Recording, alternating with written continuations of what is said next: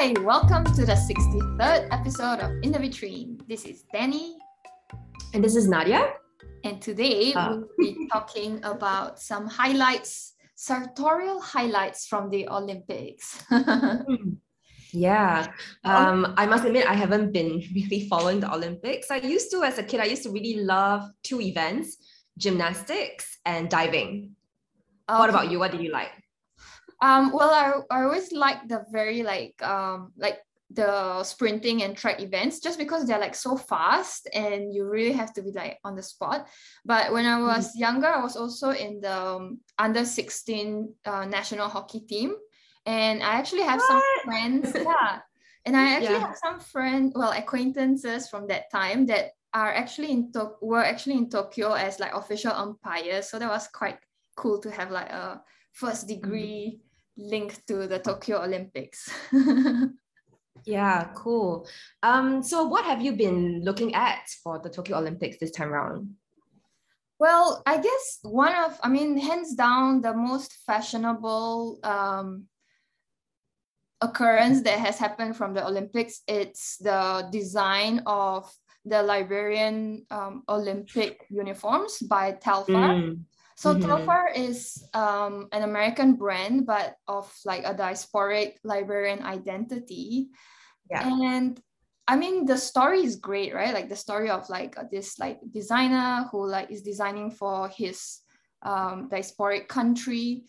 Um, But beyond that, the actual garments are super, super not only functional but super cool. Like there's this, he put the man in this um kind of like one-shouldered lycra tops and they're super graphic. They're in the colors of the liberian flag.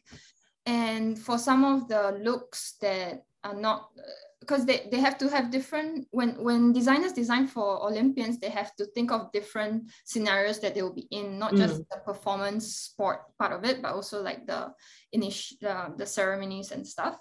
And so he created these different uh, looks that actually had a lot of um, inspiration from traditional um, African garments. Like there, there's all these tunics, they're very genderless. There's this uh, reference to the African lappa, which is a colorful skirt or dress that wraps around the weather, the wearer, and you can see that tied up on some of the sportsmen.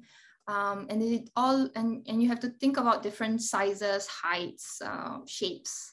So it's really quite a feat, and it just looks so cool and so fashionable that um, I really think they're one of the gold medalists for uniform design.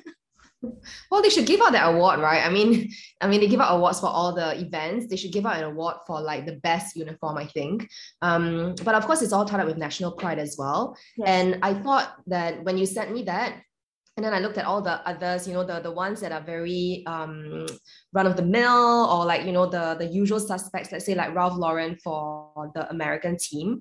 It just feels so done, and I really like the fact that Telfar did a great job. I think because it mattered so much, right? That this was an opportunity they had to seize, and they wanted to put it out on a global stage. Um, so it was really nice to see that uh, opportunity manifest in such a beautiful way. And of course, you're right. It's not just about like the initiate initiation or the event itself, but also I guess things like warming up or cooling down.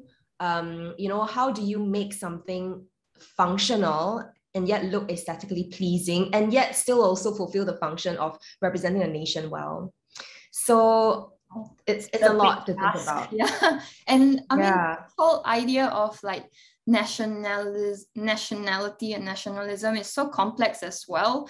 And it's one Mm. of the reasons why some people don't support the Olympics because they find it's like a nationalistic state, uh, na- nation building narrative um, thing. Uh, but there's this very interesting team that has been born in the last few years, which is the refugee Olympic team, which brings to question the idea of like, what if you are like, what state do you represent when you're a refugee? And they are so a lot of the refugee Olympians are like they're almost like spokespersons for this like refugee crisis that we're going through. Yes. Yeah. Oh well, I mean, I was also thinking about, you know, how do you then create a uniform for to represent the refugees? And actually, this is a question that we can even ask of like, how do you represent the nation mm. with a mm. uniform, right? Because to be honest, most nations are, I mean, all nations, I think, are multicultural. Um, you know, with like different diversity, different backgrounds for the athletes. So how do you represent that?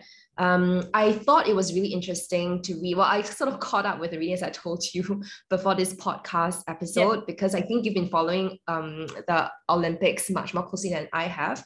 But I was reading a Forbes article about the uniforms this year. And I like reading about how Kazakhstan's um, designs were created together with the team.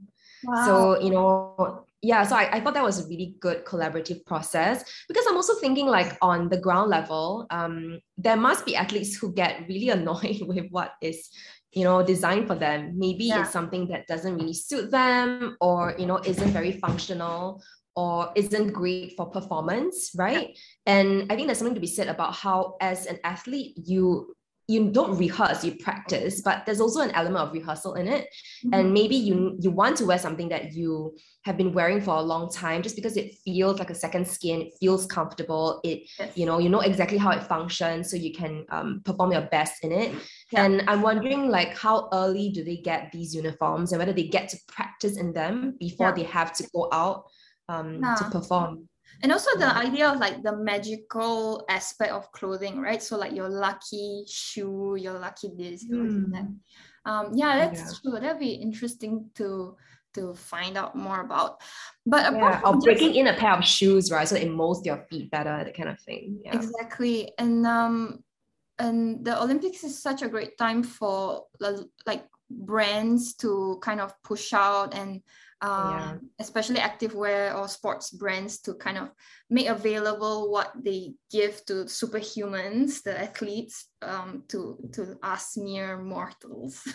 yes, isn't that what Taobao is doing? Right, they're like dropping a line um, of what they are giving to the athletes, yeah. and I'm guessing that will do very well. Yeah. Um, because if it's good enough for these super athletes, it must be good enough for like us mere mortals. Um, and on that note, I guess you know, I was really intrigued by the skims um, undergarments that was given to the American team, right? Mm. And I don't know how accurate this is, but in the same Forbes article that I'm referring to, um, apparently Kim Kardashian said that, well, you know, I was raised by an Olympian, so you know, it's always been something very close to me. I don't oh, know, that yeah. just was quite amusing. But of course, that's true, right? But it's just somehow amusing to to read about it. Yeah. Yeah, I mean, the um, there was a bit of controversy before i mean there were a lot of different themes that were brought up during the olympics things like mental health uh, marijuana usage uh, for mm. example one of the most loved track stars Sha'Carri Richardson from the us was not allowed to compete because they found some dope uh, sorry some dope some like uh, marijuana in her uh, bloodstream or something like that. And it's not necessarily doping for performance, but it's more of like this kind of uh, recreational drugs.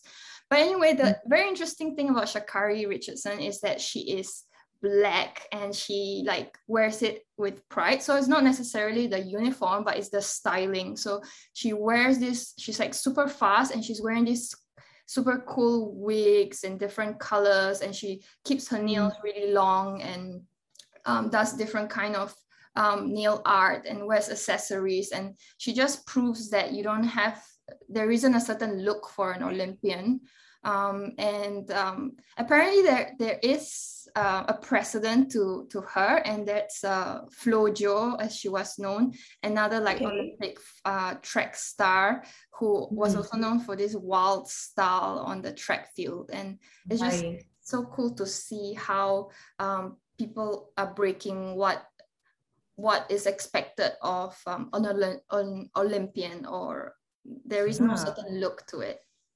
Yeah, like why not, right? I mean, I'm guessing people will be like the nails are not very um conducive or like you know like yeah. good for you to like what if you break it or whatever it is. But if it makes her happy, right? If it expresses her identity, and I'm guessing think this also helps them to feel more like themselves or feel stronger because they're expressing their identity or gives them more fans because that's interesting. Oh, I wanted to talk also about the person who was knitting.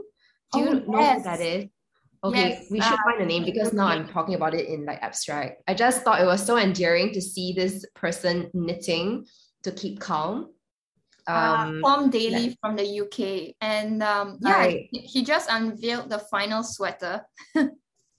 That's yeah, that's really nice. You know, I also like that because it's um, I don't know, fashion as meditation or as relaxation. Um, and again, that I, I mean, I was reminded of that because you said, well, it is kind of bashing the conventional notions of, of what an Olympian is. And if we think about like, okay, you know, um, not just male stereotype, but like Olympian stereotype, like putting that together and then looking at this person knitting, that just seems like, oh, I need a moment to compute that.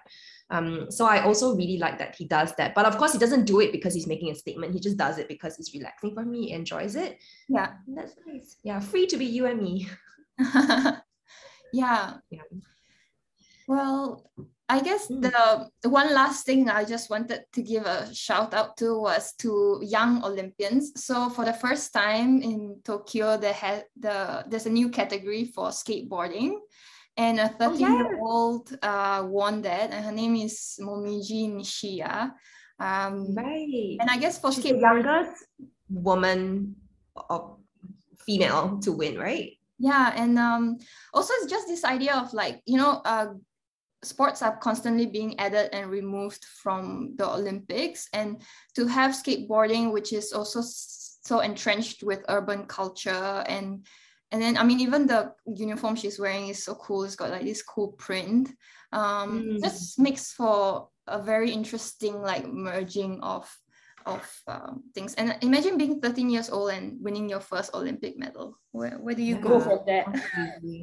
Yeah, no, but that's a good thing to think about because it's like it's not just again not just about the nation and national representation, but also like within each sport, there's a certain kind of look to the uniforms or to the outfits that you would wear, and so that's very interesting to look at um, on like a global stage, right? Because I'm always fascinated when I was watching gymnastics how they were always kind of wearing the same version, um, or rather versions of the same look, right? Like the leotard, the sparkly bits that peekaboo effect, you know, and it all adds to the performative aspect of the sport.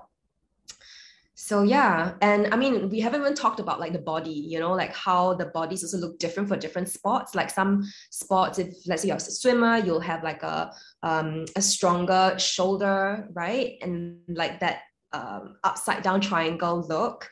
So again, you know, it's about like understanding these sports also through the body, not just in terms of what they wear, but also, you know, how they look um, as disciplined by exercise. Yeah. But I'm aware that time is running out for our IGTV episode. So I guess we can say goodbye now. Um, uniforms are always very fascinating to talk about, and I'm sure we're going to talk about it more after we end this podcast episode. yes. Bye. Bye. Thank you for listening and watching. And